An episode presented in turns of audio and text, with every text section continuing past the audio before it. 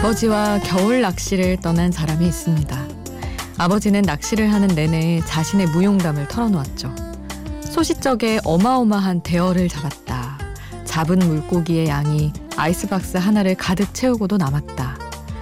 이젠 고정 레퍼토리가 된 그 이야기들을 들으면서 그는 조용히 라면을 끓입니다. 그러면서 마음속으로 생각하죠. 라면에 스프가 빠지면 안 되듯 낚시꾼에겐 역시 뻥이 빠지면 안 된다고. 그러니 물고기가 잡히지 않는 날엔 기꺼이 내가 아버지의 뻥에 낚여드리겠다고. 혼자가 아닌 시간, 비포 선라이즈 김수지입니다.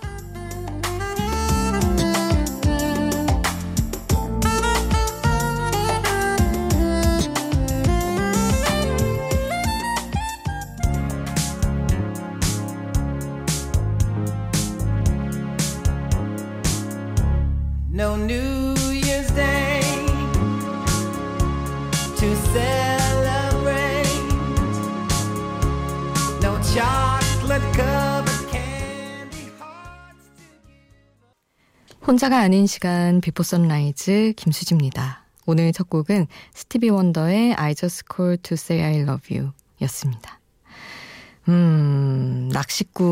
낚시꾼들에게 뻥이란 그런 것이군요. 뗄 수 없는 것.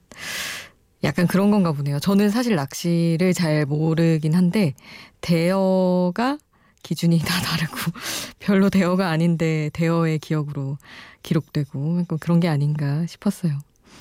근데 엄마 아빠는 참 자식들한테 이런 무용담을 털어놓기가 참 편하겠다, 좋겠다 생각했어요. 우리는 과거로 돌아갈 수 없고 엄마 아빠는 우리의 과거를 다 알지만 우린 부모님을 모르잖아요. 과거에 뭐 어떻게 화려한 삶을 사셨든 모르는데 저도 참 많이 들었던 기억이 나거든요. 근데 뭐 그냥 아 그러셨구나 생각하는 거죠. 그리고 내가 뭔가 좀 잘했을 때 엄마 아빠가 내가 다 어릴 때 그랬기 때문에 너도 그런 것이다 하면 맞다고 그냥 하고 넘어가는 거죠 뭐. 여러분의 이야기 오늘도 샵 8000번으로 함께해 주세요. 짧은 문자 50원, 긴 문자 100원이고요. 스마트폰 미니 어플, 인터넷 미니 게시판 공짜고요. 저희 홈페이지에도 올려주실 수 있습니다. 백스트리트 보이즈의 I Want It That Way 함께 하시죠. Yeah.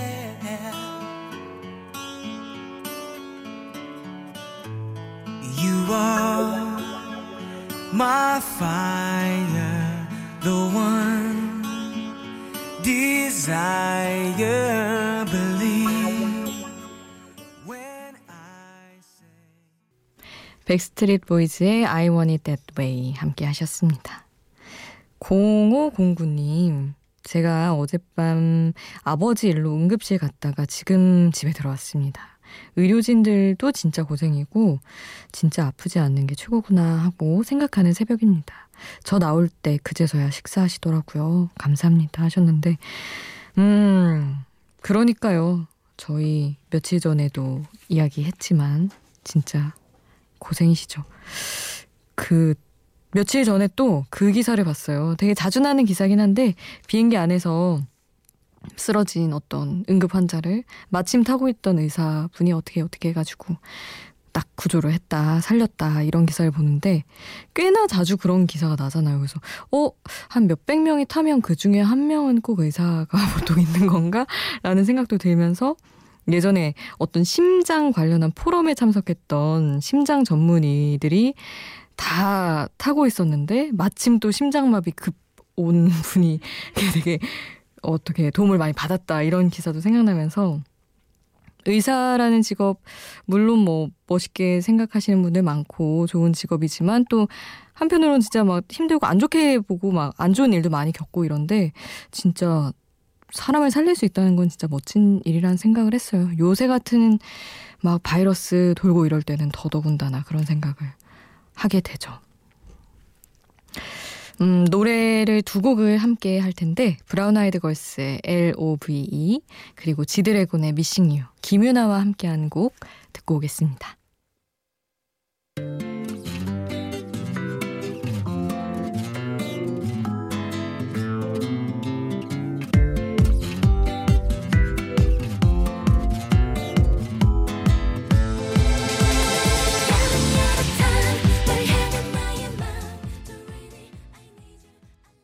브라운 아이드 걸스의 LOVE, 지드래곤의 Missing You 함께 하셨습니다. 3239님, 코로나 바이러스 때문에 집에만 있었더니 너무 정신이 피폐해지는 것 같아서 아내랑 애들 데리고 파주 다녀왔습니다. 마스크 쓰고 출렁다리도 걸어보고 얼어붙은 마장호수 구경하면서 콧바람도 쐬고 그랬더니 한결 기분이 나아진 것 같습니다. 역시 사람은 갇혀 살 수만은 없는 존재인가 봅니다. 하셨어요. 그렇죠. 그리고 뭐 마스크 사용 지침인가 그거 나온 거 보니까 뭐 그냥 너무 걱정할 것까지는 아니라고, 정말 사람이 막 밀집돼 있고 이런 데서나 위험한 거지, 뭐 어디 집 앞에 가거나 이런 데는 마스크 안 써도 되고 다른 데는 쓰면 다 괜찮다고 그러더라고요. 물론 늘 조심하는 태도는 필요하지만 그렇습니다. 홍콩에서 직장인들, 뭐 은행원들, 공무원들한테 밖에 나가지 말고 재택근무하라고 다 한 모양이더라고요. 근데 어떤 신입사원들이 신입사원들이니까 하는 실수겠지만 재택근무 뭐 신나는 재택근무였나 하는 그런 식으로 해시태그를 달아서 등산을 하러 간 거예요. 근데 그거를 SNS에 안 올렸으면 될 것을 올려서 있을 수 없는 일이 일어났다며 막 또 난리가 났다고 하던데. 마음만은 이해가 되더라고요. 사실 안 그랬어야 맞긴 한데 오죽 답답했으면 입사하자마자 이제 막 집에서 일하라고 하니까 또 가뜩이나 막 연수원 들어갔다 나와서 막 신나고 이럴 때인데 동기에 막 끌어오르고 등산 갔더라고요. 그래서 참 아무리 바이러스가 돌아도 사람의 마음은 참 그렇구나라는 생각을 했습니다. 조심하긴 해야겠지만 너무 알 것 같은 마음이었어요. 림킴의 행복한 날을 에코가 부른 원곡 림킴의 버전으로 김예림 씨죠. 듣고 오겠습니다.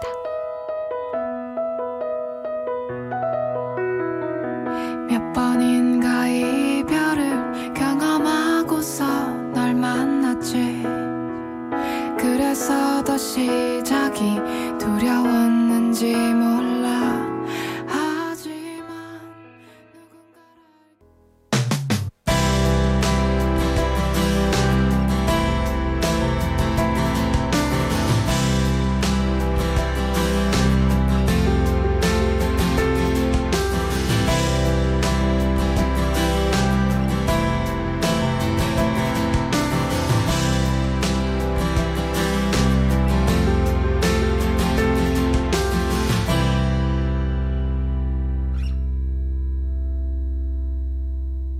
비포 선라이즈 김수지입니다.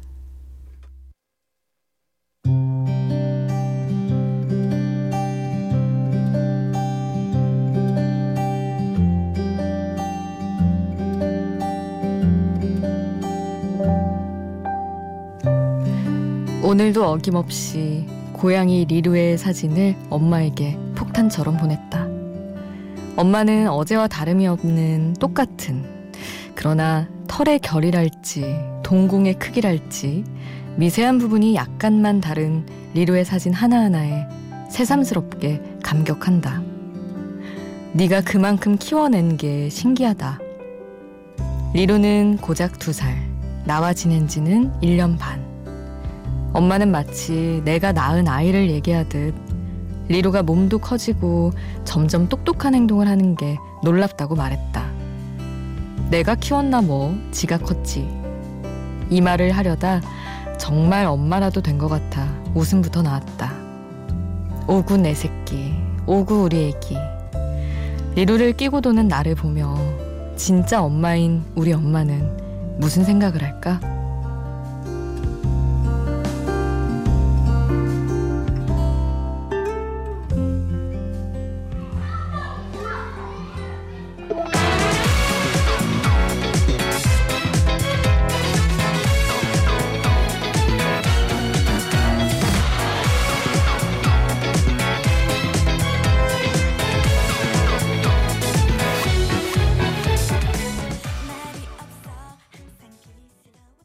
우주소녀의 기적같은 아이 함께 하셨습니다.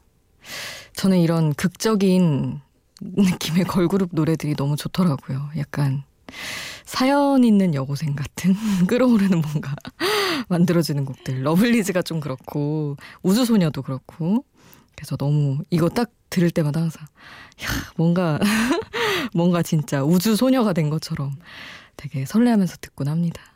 기적 같은 아이 리루가 그냥 존재 자체만으로도 기적 같아서 제목 맞춰서 골라봤어요.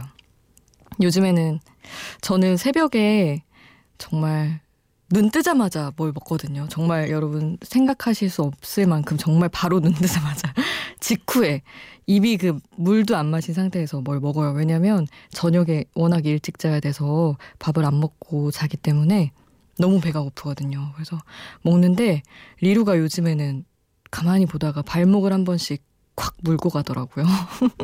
혼자 뭐 먹는다고. 그래서 야, 얘가 이렇게 감정 표현을 하는구나 이런 것도 너무 신기하고. 근데 사람 아기는 또 말도 할 것이고 점점 감정 표현, 감정 공유를 다 할 것이고 사건 사고도 생길 것이고 이러면 얼마나 스펙타클해질까 그런 생각을 가끔 하곤 해요. 고양이 키우면서 그 세계는 진짜 넓을 것 같다라는 생각을 합니다. 브로콜리 너마저의 커뮤니케이션에 의해 보내드리고 마이앤트메리의 골든글러브도 함께 할게요.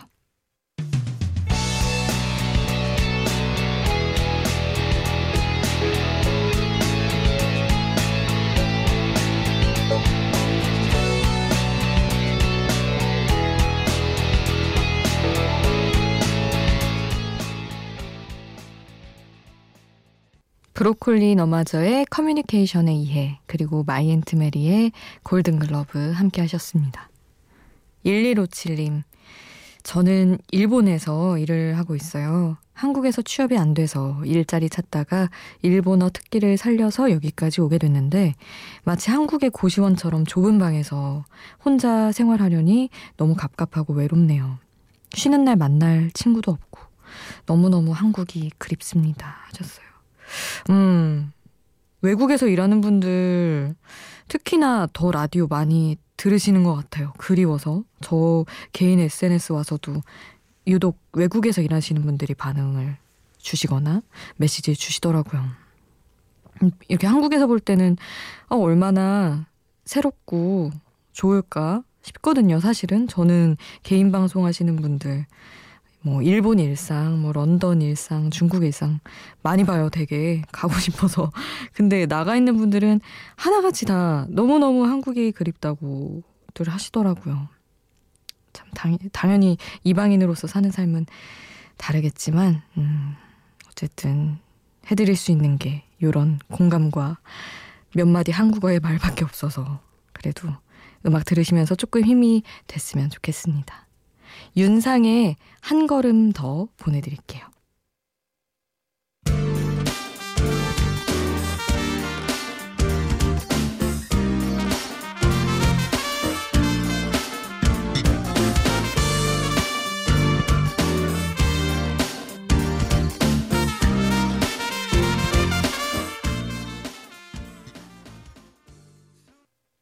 윤상의 한 걸음 더 듣고 왔습니다. 7887님이 듣기만 하다 처음 문자 보낸다고 하시면서 감사합니다. 야간 일하면서 잘 듣고 있어요. 여기는 부산입니다 하시며 문자 주셨는데요. 에픽하이의 우산 신청해 주셔서 이 곡 보내드리겠습니다. 어느새 빗물이 내 발목에 고이고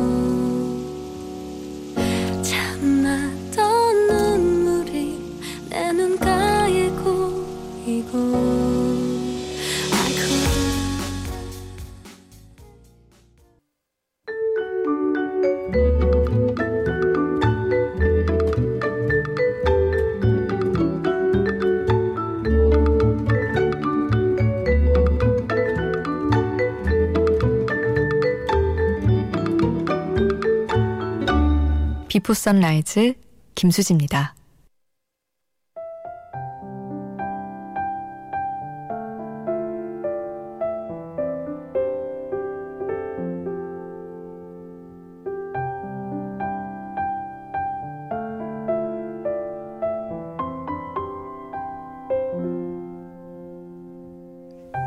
(6534님의) 문자입니다. 10년 동안 키운 반려견의 건강 상태가 급격히 나빠져서 방금 24시간 동물병원 다녀왔어요. 정말 잘 뛰어다니던 아이였는데 힘없이 앉아있는 걸 보니 이 새벽 눈물이 날 것 같아요 하면서 유유 눈물과 보내주셨습니다. 참 반려동물의 삶이 사람보다 너무나 짧을 수밖에 없다는 걸 알지만 이거를 실감해야만 하는 순간에는 너무 약해질 수밖에 없을 것 같아요. 저도 늘 키우면서 생각하지만 근데 이렇게 노령견 그리고 노령묘들 10년 10살 넘어서 아프긴 아프고 막 갑자기 병원 갈 일 많이 생기긴 하지만 그런대로 또 6년 7년 더 견뎌주기도 하더라고요. 6534님 관리 잘 해주시면서 하루하루 더 꼭꼭 새겨가며 그리고 더 길길 바라면서 그 시간이 잘 지내시기를 좀 나아지기를 바라고 있겠습니다. 오늘 끝곡은 샘 스미스의 One Last Song 보내드리면서 인사드릴게요. 지금까지 비포 선라이즈 김수지였습니다.